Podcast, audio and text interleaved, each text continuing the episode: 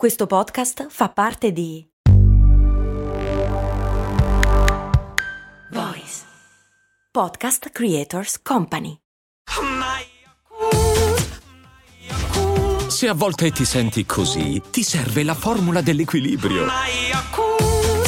Yakult Balance, 20 miliardi di probiotici LCS più la vitamina D per ossa e muscoli. Cose molto, cose molto, cose molto umane.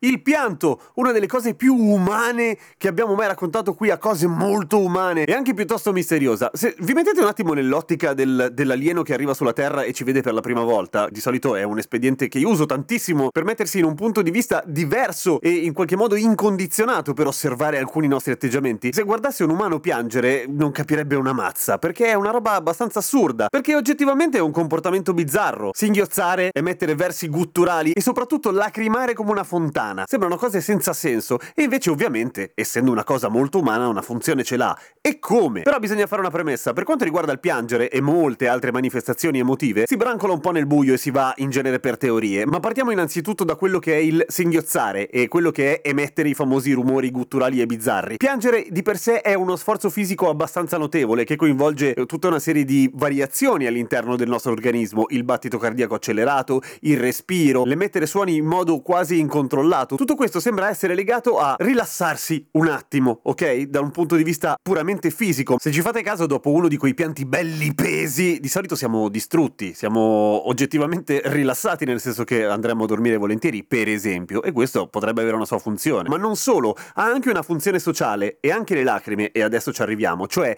qualcuno che piange è evidentemente in una situazione di stress, è in una situazione di di disagio, per cui se è circondato non da stronzi ma di pari che gli vogliono bene o anche semplicemente qualcuno di vagamente empatico, probabilmente questa persona gli darà conforto. Perché? Perché un buon pianto è difficilmente imitabile, è difficile da fingere il pianto, ok? Per cui in linea di massima si tratta di una reazione assolutamente spontanea, vera, genuina. In particolare le lacrime. Allora, le lacrime si dividono in tre tipi. Abbiamo tre tipi di lacrime. Una è la lacrimazione basale, quella eh, di servizio, diciamo, quella il cui scopo è è quella di mantenere gli occhi lubrificati in modo che la palpebra non faccia una roba tipo sulle corne, che sarebbe fastidiosissimo. Tra l'altro, le lacrime basali sono fichissime perché sono divise in tre strati, cioè noi sull'occhio abbiamo, se, se abbiamo una lacrimazione normale, abbiamo sempre tre strati di liquido, uno più mucoso, uh, che serve a tenere appiccicato tutto all'occhio, poi uno più acquoso, che è quello che idrata e che contiene anche tutta una serie di anticorpi che difendono gli occhi dagli eh, agenti esterni,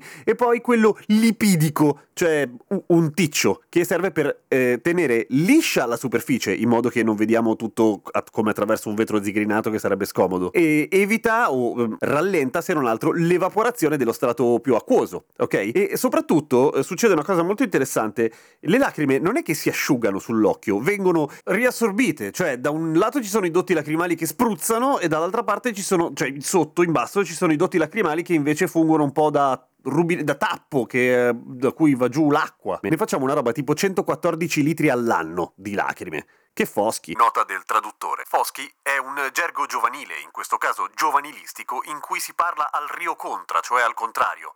Foschi quindi sta per schifo. E queste erano le lacrime basali. Poi ci sono le lacrime fisiologiche, che sono quelle che intervengono in caso di emergenza, ad esempio quando iniziamo ad affettare una cipolla, per dire. E per inciso, la cipolla ci fa piangere perché eh, rilascia dei composti che a contatto con la nostra cornea diventa acido solforico. Mi sembra un buon motivo per stare male. Però anche lì non c'entra ovviamente l'emozione, sono lacrime di emergenza che il nostro corpo mette in atto per sciacquare via tutto quello che in quel momento ci sta facendo molto male. Infatti queste lacrime non sono solamente molto abbondanti, abbondanti per lavare quello che potrebbe stare attaccando l'occhio in quel momento, ma sono anche piene di anticorpi, quindi disinfettano e attaccano anche biochimicamente l'agente esterno.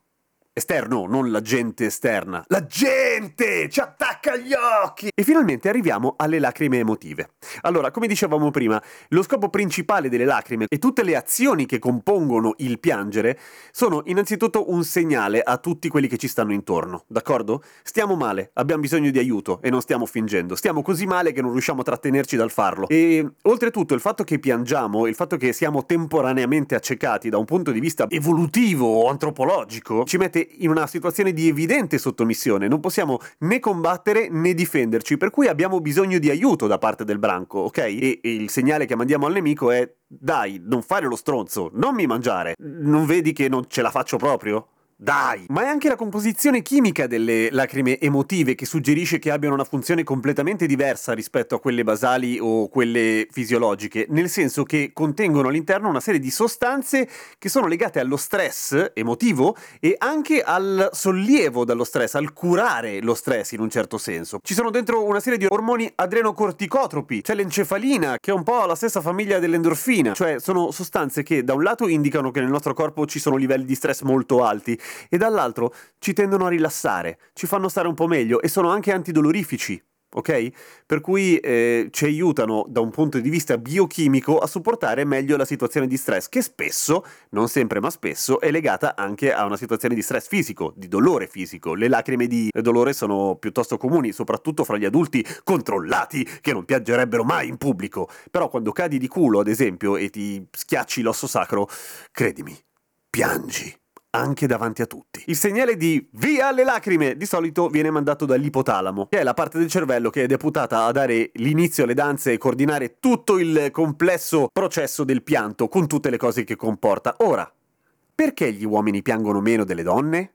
Perché siamo diversi? Allora, c'è una parte fisiologica di spiegazione riguardo a questa cosa, nel senso che noi uomini abbiamo molta meno prolattina, che è uno degli ormoni collegati al riflesso del pianto. Anche fra le donne ci sono livelli diversi di prolattina, per cui spiega in parte ok? È più che altro una roba di condizionamento sociale, vale a dire, per una serie di ragioni culturali molto lunga da affrontare, eh, una donna che piange è tollerabile, anzi, è una donzella da aiutare mentre un uomo che si mette nella condizione di sottomissione davanti al pericolo e che fa trasparire le proprie emozioni è uno sfigato che non è capace di stare al mondo, o quantomeno è considerato proprio un brutto spettacolo. Ora, ovviamente è una stronzata e sarebbe bello tutto sommato che fossimo tutti più capaci di piangere ogni tanto, perché oggettivamente ci fa stare meglio ed è un'evidente richiesta d'aiuto che magari ogni tanto ci farebbe ricevere qualche abbraccio in più, che non fa mica male, per carità. Ci sono naturalmente alcune situazioni sociali in cui è tollerato anche per un uomo piangere, cioè quelli più gravi, per esempio un lutto, un funerale e cose veramente tristi. Ma comunque è meglio se lo fa con una certa eleganza, ecco, sommessamente, con gli occhiali da sole. Ma piangere di rabbia, ad esempio, mm, è debolezza, ok? L'uomo si incazza, la donna piange di rabbia, tutta roba sociale. E per questa domanda che è stata posta da Carlo lo ringrazio e gli dico che mi dispiace un sacco per il gatto e ti capisco. Come sempre se avete delle domande scrivetemi pure sia su Facebook che su Instagram, cioè uno dei due, non è che dovete scrivermi in duplice copia per carità. E restiamo tutti più umani, che siamo più divertenti così, dai. A domani con cose molto umane. E su con la vita.